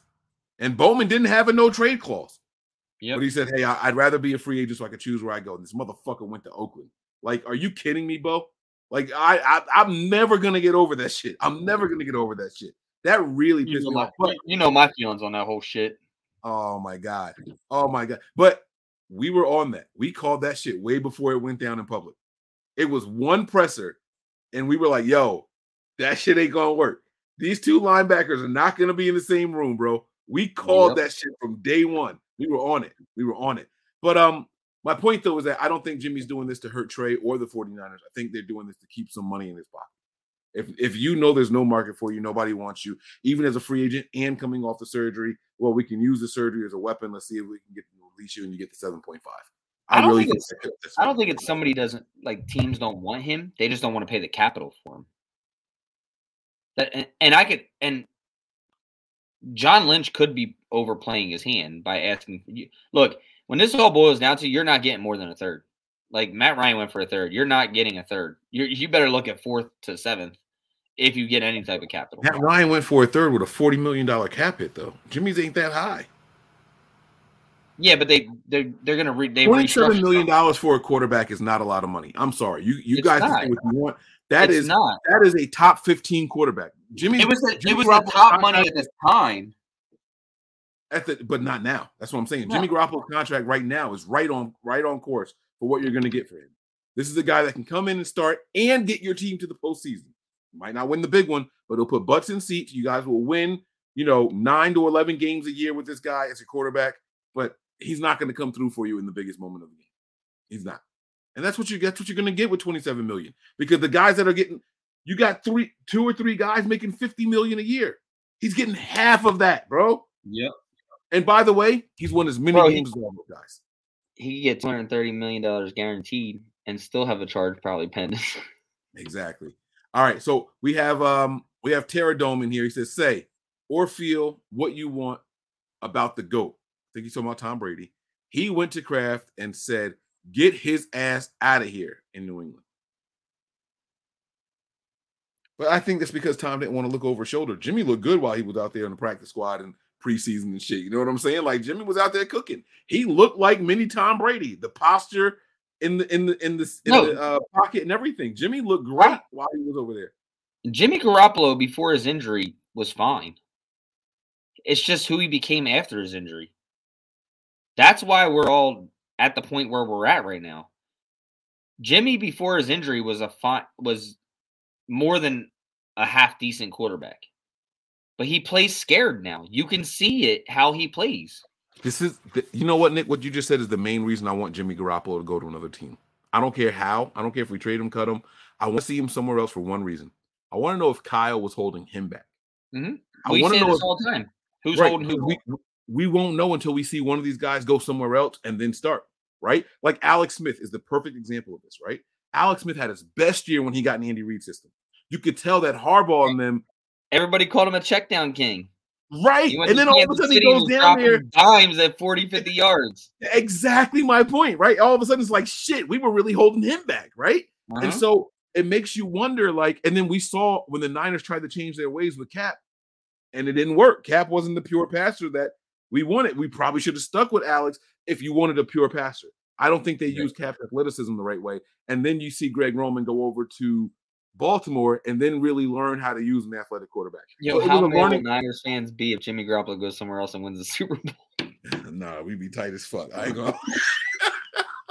ain't gonna lie. We super tight. Oh, bro. I'll be honest with you. That is the main reason I want to see Jimmy Garoppolo on another team this year, so I can watch those games to see how he looks. I want to see if he had it in him, and if Kyle, they've accused him.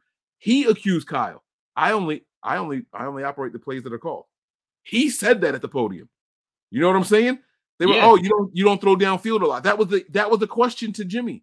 You don't throw downfield as much as da da da da. He's like, hey, I only run the plays that are called. Yep. You know what I'm saying? So I have to know if Jimmy was telling the truth. He's got to go somewhere else and show me. Then he's got to go somewhere else and show me. And I need to see that happen. I need to see it happen. Thank you guys for the contribution. I'm going to scroll back down. I don't think we have any more. There is another one. There's here. One more. This is Jaguayo here. Okay, here we go. You want to read this one? Go ahead. Yeah, it says, do you trust Sudfeld as quarterback two? If something happens to Trey, how confident are you with Banks at left guard? Is Mack coming back? Moore at right guard? Want Trey protected? He loaded him up here, man. I mean, a lot of questions in here is hypotheticals, right? Like, am I wrong with saying that Alex Mack is still under contract? He's still under contract. Yeah, he's still here, but remember he was contemplating retirement. But it's a new league year now, so I don't think he's going to retire now. He could still retire during the offseason. He could, but I think he would have made their decision. So before the draft, he'll make his decision. No, that's not true. The Niners, if Alex Mack knows he's going to retire right now, the Niners don't want anyone to say it, because the same thing with Joe Staley. Remember, right? That's what I'm saying. Joe Staley knew right after the Super Bowl he was going to retire. He went out and said that, and then the Niners asked him to keep that under the hush so they can go out there and look for another tackle to replace him on the low. Alex Mack would do the same thing for the 49ers. So we wouldn't find out until his replacement was already in hand for the team. You know what I'm saying? Excuse me. As for Aaron Banks, I'm not sure. Like, I'm not sure, because Aaron Banks in college was fine. More of a power guard. So I don't know what this offense is going to be. None of us know what this offense is going to be next year. Trey Sermon's more of a power guy. Jeff Wilson Jr. is more of a power guy. Elijah Mitchell can play both power and zone. Trey Sermon can play both, too. He ran a little bit of outside zone at Ohio State. But if you remember when we drafted Banks and Trey Sermon, we're like, damn, Kyle's trying to be a bully. And this is what I've been looking forward to. I think Banks was completely drafted for Trey Lance. Jalen Moore, I'm excited to see Jalen Moore. I think Jalen Moore probably starts the year at tackle, though, to be honest with you. Because I don't think Mike McGlinchey is going to be ready, or what's going to go on with him. So we'll see. That's a big and then my response with the Banks thing. So I'm so afraid of Banks. I love Banks, by the way. I haven't liked the guard this much. I can't believe this is Joshua. Don't even say his name. I haven't liked the guard this much since Joshua Gardner. And he let me down. You know what I'm saying? So And I still believe that. I think that the best thing to go along with a downfield pass attack, because that's how Trey Lance reads the field, right? He reads downfield first. He doesn't look here and then there and then check down. He starts out. He wants to go deep first. The best thing to go along with that is a dominant, powerful run game, making people stack the box. I would love to see Jalen Moore at one guard, Aaron Banks at the other guard, Mike McGlinchey as a tackle, and that's my dream offensive line.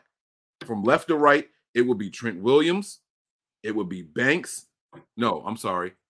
Banks played left in college, so yeah, it would be Trent Williams, it would be Banks, it would be Mack with a rookie learning behind him, or somebody else grooming.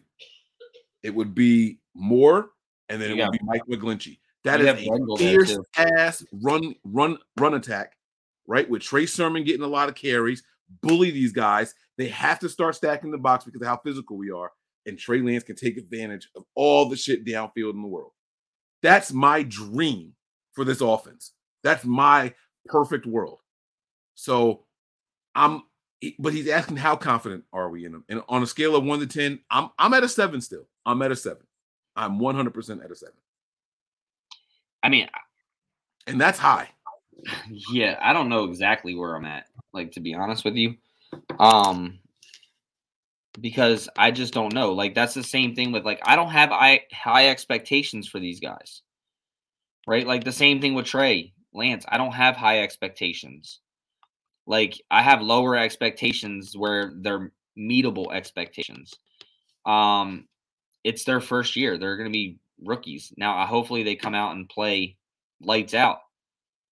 But we'll see. I'm not sure. And then his last question here is, do you trust Sudfeld as quarterback too if something happens to Lance? And I will say this. We saw all these highlight passes and stuff throughout the preseason and camp and all that stuff. And a lot of the beautiful passes were coming from Sudfeld. You know, if you got to go to your backup, here's what you want your backup to do. If your backup has to play in 3 games, you would hope that they can win you 2. And that's exactly what Kyle said. You don't expect your backup to play more than 3 games a season. Exactly. You would hope that they can win you 2. And you don't want them to have to do 3 in a row. So, you know what I'm saying? And I would trust that we can get something like that done. I do.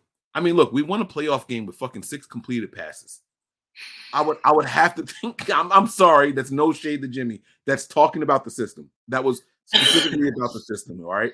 And I just hope to see something like that in the event that Sudfeld has to go in. Now, it doesn't have to be 6 passes, but we can obviously win games with minimal passing. You know what I'm saying? With minimal passing. So I would have some confidence in him if something were to happen to Lance, as long as not long term. Now, if Lance, I'm not going to say if Lance is out for an extended period of time, I don't know enough about Sudfeld to have faith in him. So, if he can throw the football 10 yards, you'll be fine. All right, there you go. All right, so can we get back to our things now? We talked about one guy. We're supposed to be doing all of them. I know. All right, so Ray McCloud. Ray McCloud is one. Dante Johnson. Let's go to Dante Johnson. That just happened. 30 years old. Huh? A+ signing. I'm going to shut up. Talk your shit. Because I can't believe you just said that. Because you called him for the longest. Dookie was his middle name to you. I did. So, but as he started to get more and more playing time, he's gotten better. And he's a utility guy. If it wasn't for Dante Johnson, we did not go past the playoffs where we were. If it wasn't for Dante Johnson. Dante comes in. He plays. Yeah, he makes stupid mistakes at times. But he's a guy that brings depth to this team. And can play inside and outside. So, and I think he even played safety at one point. So, it's an A+ signing. It's a versatile player. While he's a 4th or 5th guy on the depth chart, he doesn't need to play like a 1. He doesn't need to play like a 2. But he is half decent to be able to play like a 3. So, A+ signing for me. Wow. I love the signing. I love the signing. I'm not going to touch on it much more than that. You know what I'm saying? Somebody that can come in for any of the positions in the secondary when needed, You don't want him to be the starter. You don't want him to be the long. He's like the backup quarterback. You know, he's the backup secondary guy. Can play all over the place. So I like it. And I agree with you. A+ signing. Damn, I want to give him more credit than that, but I wanted to stay on him longer, but there's nothing else to say when we both agree with the A+ signing. All right, let's go with Jordan Willis. All right, Jordan Willis is still really, really young. It feels like he's been in the league forever, right? But he'll be 27 years old when the season starts. Jordan Willis came in here and single-handedly won the 49ers a postseason game. They decided to bring my man back. What are your thoughts on the defensive end, Jordan Willis? I love Jordan Willis. Another playoff hero. He's not making a shit ton of money. He's a good rotational guy. We couldn't wait for Jordan Willis to come off a suspension last year. So why should fans not be happy that he's back? It's depth. He's a good depth piece. And yeah, I'm excited about it. This is a guy who knows how to beat up rookie offensive linemen. We saw it all through preseason before the suspension. This guy is good. This guy is good. Great depth signing. If I had to give it a letter grade, since we did that for Dante, I would give this one a solid B. Yeah, I would give it a B. Yep. So, all right, let me take the Ray McCloud off of here. All right. Let's go with Jeff Wilson Jr., 26-year-old guy. Had this nagging injury all season long. Didn't get a lot of carries. Even when he was dressed, Kyle knew he couldn't really use him the way he wanted to. Jeff Wilson Jr., Nick, what are your thoughts?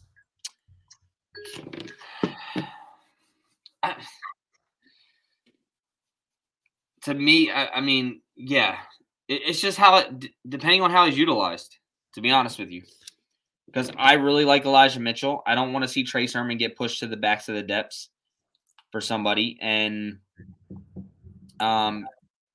you have – yeah, I just don't know why he wasn't touching the football at the end of the season. I don't know if it was because you asked this, I believe, in the group message at one point. Like, why was Jeff Wilson not touching the football at the end of the season? And I said maybe leftover – maybe he never really recovered from his injury. Don't know if that's the truth or not. I really don't know what it was. But in the end, I'm ready to see Elijah Mitchell and Trey Sermon take over this football team. I'm really ready to see that. So in that sense, I don't like the signing. It's not the player. But it's a little confusing as to why we're going to continually bring him back on year deals. So we're make him a special teams ace. I don't know. I just don't want to see – it's the same thing when people were saying bring back Mostert. Mostert wasn't going to be the starting running back here.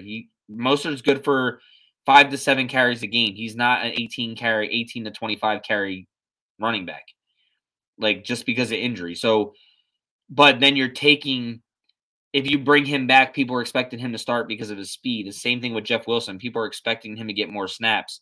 But you got to remember that you got guys like Trey Sermon waiting in the dark to actually get a chance. And I truly believe Trey Sermon was drafted for Trey Lance, but that's just me. So I'm thinking we'll be able to see this year. I know people are going to say, well, Trey Sermon didn't even touch the football last year. And when he did, he got rocked and this and that. Don't let your hopes down on Trey Sermon yet, because Trey Sermon is going to be a havoc. Talk your shit, kid. That's what I'm talking about, man. Yeah, the Jeff Wilson Jr. signing was a little puzzling to me. I will say this. Of all the running backs, Jeff Wilson has the best hands. I'm wondering if they use Jeff Wilson Jr. If they will use Jermichael Hasty third down back? Yes, exactly. The way they use Jermichael Hasty. And maybe you were right with the lingering injury. And that's why they bring him back. So I like that. It will be very interesting to see what they do for him this year. All right. Next up, we have Kerry Hyder. All right, news came out today. He'll be 31 years old by the time the season starts. 1-year deal. I watched his presser. He sincerely looks happy to be back with Chris Kosarik. He's got 2 seasons with 8 or more sacks, and both of them happened while he was with Chris Kosarik. What were your thoughts on the defensive end, Kerry Hyder, coming back to the 49ers? I I like this signing, right? And I understand that, you know, it's like really low money, but I don't think Kerry Hyder's coming here to be a starter. I think he's going to be a rotational guy, but I think that's actually better fit, like better and will benefit him more as a rotational guy. I think his numbers actually probably go up a little bit. I think he's in that this year under Chris Kocerek. I would say 6 to 9 sacks, somewhere in that range. But as a backup rotational player, that's great. So you're paying him what? You know, pennies of money. 1.5 million. 1.7 or something like that. So, oh yeah, 1.5. Mm-hmm. Is that what you said? Yep, 1.5 million. So yeah, I mean, it's pennies, right? So, like, if you get that kind of production out of him for a year deal and you have that rotation, and the other thing is like, we don't know why they're not going after high-profile defensive ends right now, right? We don't know. They just restructured D Ford. We don't know what the doctors are saying about him. I know everybody's given up on him, right? Which is a fact. Like, yeah, I'm tired of him not playing also. But maybe that this is a reason why we're not signing these higher play profile players. I'll say this about D Ford. D Ford is like Jerick McKinnon. Sucks the shit out of all our money. Nah, but his Instagram, he's hinting to something. He because he was like, I'm back or something like that. Like, he's posting pictures and videos of him sacking quarterbacks and all that stuff in the last 2 or 3 weeks. He's hinting at something. I don't think he does that if he's not ready to play. He didn't just sit around and say, oh, I miss playing football. Let me post this on my IG. Because he didn't post when he was playing. So I think D-Ford is not – Simple Jack says D-Ford is a rotational guy. D-Ford is not a rotational guy if he's healthy. Not even close. Well, I think he means that as like he wouldn't be if he's not healthy. Yeah, but that's the thing. Like, right, like so you sign these other guys that are productive. If you can get 6 to 7 sacks out of Hyder, Ebukam, and Ford together, that's and 8 Armstead. Sacks. Yeah, but I'm saying on the outside because I'd rather just keep Armstead in the middle anymore. Like, don't even move him. I meant sacks from the inside, but I got you. Okay. Yeah. I'm just saying from those 3 outside guys. So Ebukam, Ford, and Hyder, and then even Jordan Willis plays outside too. Mm-hmm. So if you get 6 or 7 sacks between those guys, that's just, let's just say 7 sacks for easy math. That's 28 sacks just amongst those 4 guys. Being a rotational player, which you keep guys healthy, you have a better chance of keeping them healthy. I don't want to say that you keep them healthy because it's 100% injury rate in the NFL, but yeah. Okay. I like it. I had a contribution. Where'd it go? No, here it is. Bam Bam. He says Willis. Huh? I said Bam Bam. Oh. It's Willis, Dante Johnson, Jeff Wilson Jr., Givens are all what NBA would call glue guys. You need them for the small things. All solid signings. Yeah, absolutely. 100% agree. I couldn't agree with that comment more. Mm-hmm. You were right on spot with that. You just Bam Bam! That shit. You can tell. All right. That's all right. We're almost done. I think we got like 4 more. Hassan Ridgeway, 27-year-old guy from Philly, coming to the 49ers. Defensive tackle. I'll be honest with you, Nick. This was the biggest head scratch for me of free agency. What are your thoughts here? $1.8 million, man. Yeah, I mean, you lose a guy like DJ Jones, you need somebody to throw in there and take snaps. Like, that's what this is. He's not a starter. I think, you know, he's a breather guy, I guess you could say. If he even makes it through camp. It's right. Low money.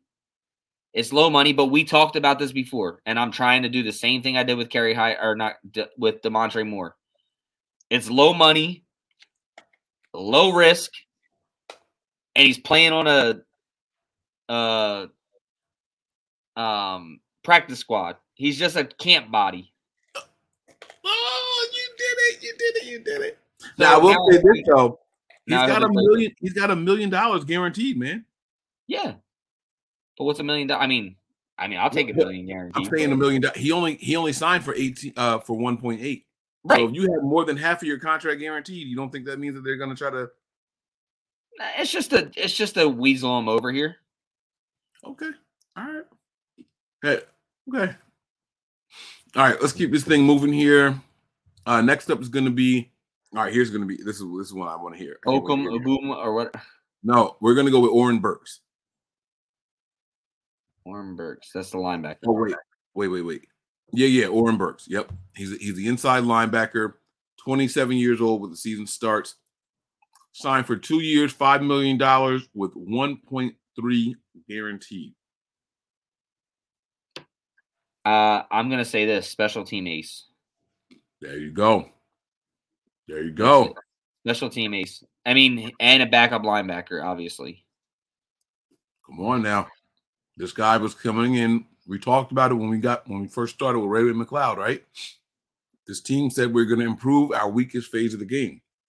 Big teams have to deal with this in all three, not just one or two. You know, how many times did we watch a game and say, this is a defensive game. The defense is going to have to win this one. Or we say this is an offensive game. The offense is going to have to win this one for us. We never said that the special teams are going to have to win a game. And then in the postseason, Special teams says, hey, we got y'all. Right? But, you know, they are improving this third phase now where we can say, all right, we don't want to be the 28th ranked special teams unit anymore. The Niners are trying to step that up. They want to be top 10 now with signings like Oren Burks, right? I like it for the special teams. I like it a lot. I give this signing an A+. I do. Because it's special teams. He knows what he's coming in here to do. He's good at his job. There's no mistakes about what they're going to ask him to do. It's 100% special teams. Well, not 100% because I'm sure he'll get on the field every once in a while if he has to. All right. And that takes us to the next one here, man. This is probably my favorite signing of the whole offseason. Safety, George Odom. All right. 28-year-old from Indy, all-pro special teamer. You didn't do Travarius Ward either. I'm not there. I said, I'm not done yet. Oh, I thought you said this was the last one. I'm like. No. We have two more. No, I'm sorry. We have one more. We have one more, and it's Travarius Ward. But, George Odom, Nick, what were your thoughts on him? This guy signed a 3-year, $9.5 million deal, 3.7 guaranteed. This guy's coming in. He's going to be here. And I watched his interview with Keanu Martin. He sounds like a clown in a good way. Is this the one that looks like the Wayne brother? Or is that's Ray McLeod? Which one was it? This is him. I know what you're talking about. I'm mad that you said that, but yeah, this is why. You don't see it. When you said it, I knew what you meant. I knew right away what you meant. Yeah, I wasn't trying to be mean or anything. I was just saying. Hair like Marlon Wayans in the. Yo, like if his hair was down, bro, he would still look like facial. He would still look like my man. But anyway, this is another special teams guy. Mm-hmm. This is the. Special team guy. Right, but I'm saying he's going to be an ace. Like he's literally like the captain of special teams signings, I guess you could say. What was that safety's name that we lost to the Cowboys? Part of the Tony Montana squad. I cannot remember his goddamn name. It was a safety. Cowboys signed him from us. And I can't remember his name. Oh, was it the one that guy kept coming back and forth? Nah, he was with us for like 2 or 3 years, and the Cowboys got him when he became a free agent. Oh, my God, it's going to annoy me. This is when we had the Tony Montana squad on special teams. Tony Montana. No, Spillner. I don't think yes, DJ Spillner, yeah. Spillman? No, it was DJ Spiller. That's what it was. Spiller. It was Spiller. That's who this guy reminds me of. That's who he reminds me of. I like him that much. Spillman. I think Spiller was the running back for Buffalo. He was. Who's now? It was Spillman. Yeah.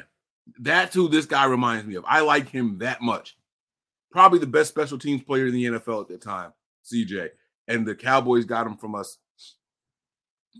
That's when I look at this guy's tape, that's who I see. You know what I'm saying? Like when I step back and I look at George Odom, like he said, all pro GO. That's what he called him. So I was like, okay, I hear you, man. Now, what were your thoughts on the signing? Yeah, like I said, I mean, I like it because they're doing some, they're attacking things that they needed from last year. Mm-hmm. Corner, special teams. Those are two things that you definitely needed. Special teams the most. So I like I said, I give it a high A. I'll give it an A minus signing. Okay. All right. And our last one for the night. Then we're gonna take a break. I'll be back at midnight for the questions. Yeah, I will be, because I'll be back at our regular shows, though, everybody, just so everybody knows. But I will not be doing March Midnight Madness because I got to get up at 2:30 in the morning. And I just had the three new guys I just hired all just quit today. Oh, shit. Nobody wants to work. Good job of letting these guys. No. The sad thing is the one, his family was a cousin, and he needed a job. So I helped him out, and then he's like, "Oh, I just can't do this. It's, you know, too far, too this, too that." I'm like, "Dude, you should have just said this one, right?" You know. And then the other two are his ones. I believe, I don't know if they're both his sons or one's his son and his son's friends. They were coming, and then they were like, "Oh no, we're staying. We're staying tonight." We were. I was out, and they texted me like, "This just isn't for us. It's too far." They're never gonna take a referral from you ever again. Nope. No, my boss was like, "It ain't your fault. They don't." Just sounds like they don't want to work. I sent him the exact text message. He's like, "Sounds like they don't want to work." So guess what? Overtime for me. Oh damn! But Javarius Ward comes in. He'll be 27 by the time the season starts. Outside, he says, "You keep missing your mouth." Shut up! I missed 3 times. Coming from the Kansas City Chiefs, he signs a 3-year deal worth $40.5 million. 26.6 with guarantees, only 18 guaranteed at signing. Nick, he's got a 2-year out, but it's going to cost the 49ers $27.5 million. What do you think of this young man? What do you think of this young man's play? I think he's a dog. Okay. What? No, yeah. That's it. You were going to ask me if – no, all right. Nope. I think he's a dog. I think his mentality is he wants to show what he really is. And I like that, right? Now, the Niners are going to have an issue on their hands because, you know, I'm not an Ambry Thomas fan, but I don't want to see Ambry Thomas come off the field. I don't want to see Emmanuel Mosley come off the field. I want to see Charvarius Ward on the field. I've been saying this for weeks. And then I think Matt Mayoko came out and said it on his podcast and a couple other people, but I think the two outside corners next year are Ward and Thomas. And I think Mosley's the guy sliding into the slot. Because that's what he did his entire collegiate career. So I think on base downs, I think you see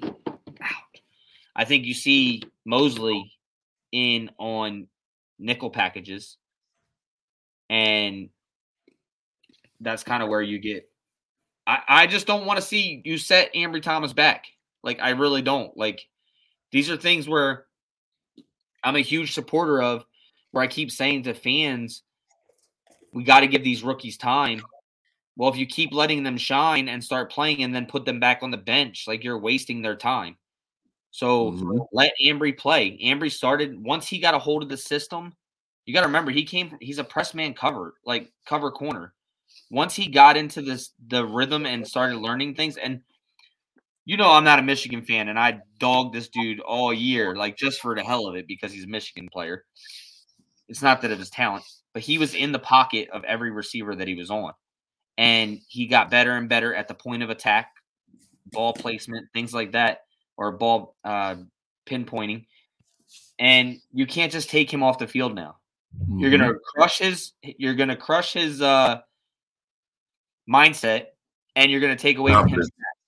Yeah, it's confidence. Yeah, so I do think that Emmanuel Mosley slides into the to the slot, and Ward and Thomas are your outside corners to start the year. I wouldn't be mad at that. Two guys who like to be physical at the line of scrimmage changes everything. Allows the safeties to be real. Well, never mind. I'm not going to get into it. And you can even bring Mosley in for breaks, like against different receivers. Like, you can bring him in for Thomas. You can bring him in for Ward. Like, you can do that. You know what I mean? Yeah.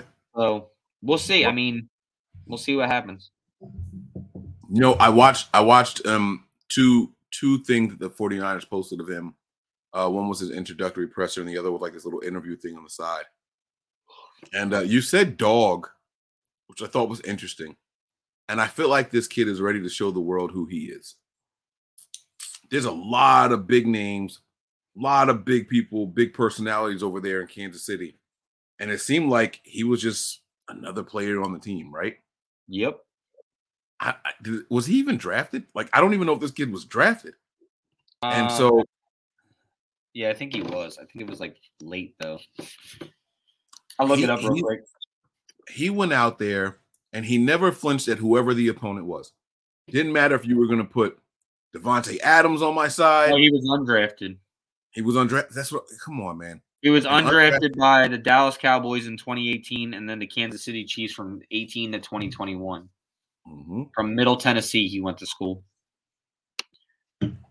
This kid never flinched at the level of competition or anything. And for an undrafted guy to get this kind of contract, there's something there. The Niners don't give out $40 million all willy-nilly. They don't. Oh, it's potential for him. I mean, the contract's not bad. It's technically 3 years, $27.5 million. So you're looking at $9 million a year. No, around it's technically 2 years, $27.5 million. The out is following the second year. So right, no, the out is, but I'm saying his incentives and stuff is what takes it to $45 million. Right. So the first 2 years though are going to be $27.5 million. That's why I said 2 years, $27.5 million. I got you. I see what you're saying. That's the first 2 years of the contract, and so the Niners don't do that though. Like, and this is what's crazy. You look at the year Jason Verrett had; they bought him back for like $3 million, right? Ooh, Richard Sherman was the last quarterback that the Niners were comfortable giving $13 million to. And then they give it to this guy. To me, that says something. And we know John Lynch says, and he was a person who played in the secondary. Hey, as long as the front line was good, our secondary was going to be good. And then you pay this guy that kind of money, they see something in this guy. And I can't wait for them to make it. I can't wait for him to make a name for himself. And that's exactly what he said at the podium. You know, he basically, I mean, I didn't listen to the whole thing, but in a sense, he said, people don't know who I am. I want to make my name for myself and show them what I'm capable of and who I am. And, you know, that's where I'm like, I see the dog in him. Like, watching tape on him, listening to him talk, he's ready to go. I think Javarius Ward is going to be very good for the 49ers this year. I really, really do.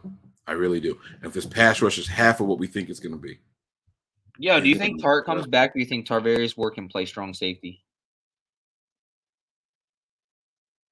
I don't know if he can play. He never played safety. Who, Tarvarius Moore? Oh, I thought you said Tarvarius Ward. No, Tarvarius Moore.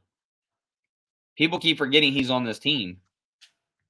He had an injury last year. That's why. Yeah. He hasn't played in a year.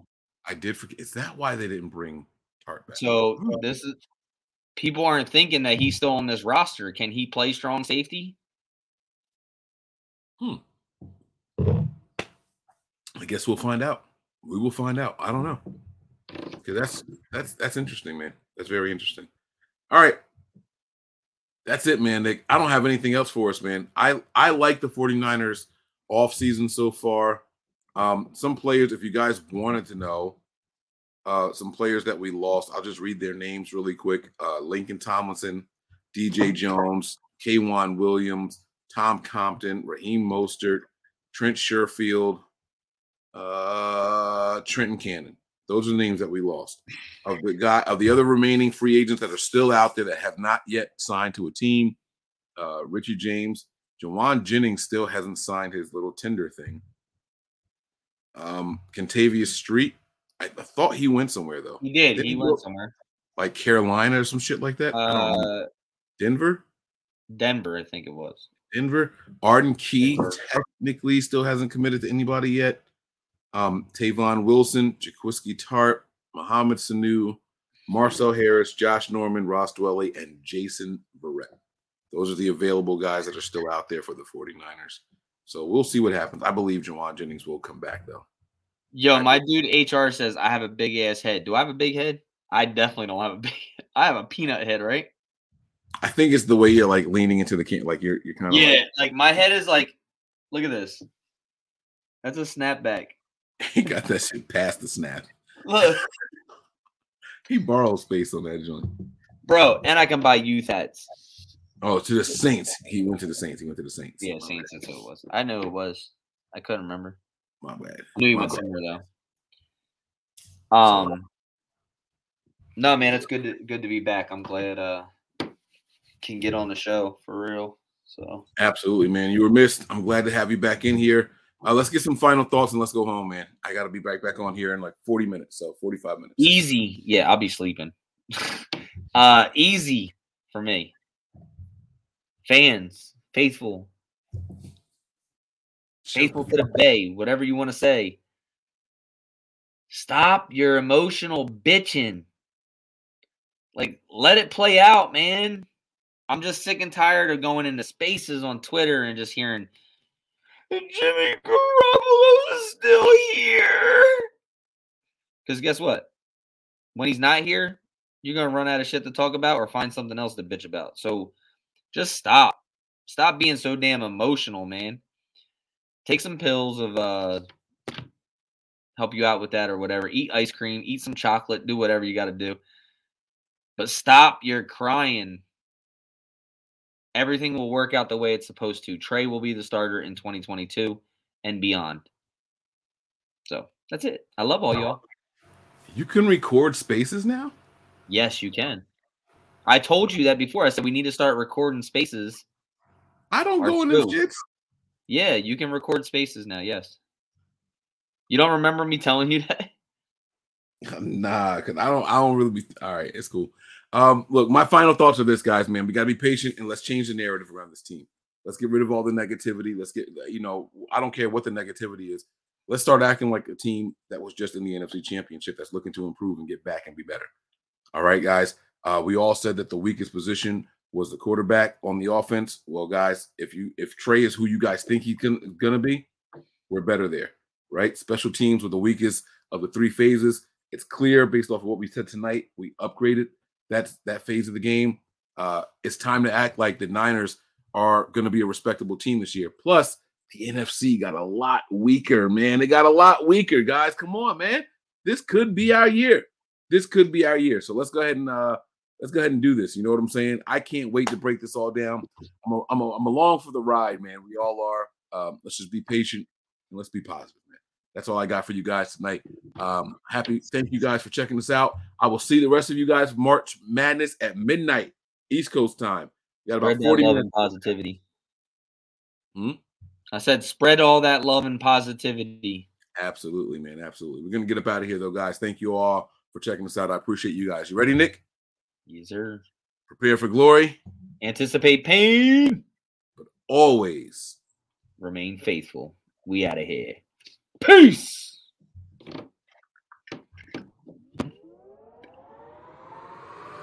We all gas, no brakes, pumped up, no fakes. We spinning, we winning, we high stakes. We never miss, we all makes. Look at us dudes trying to prove, bringing you news with nothing to lose. Mike, Nick, Tony, Wayne, Method Man, we bring the pain.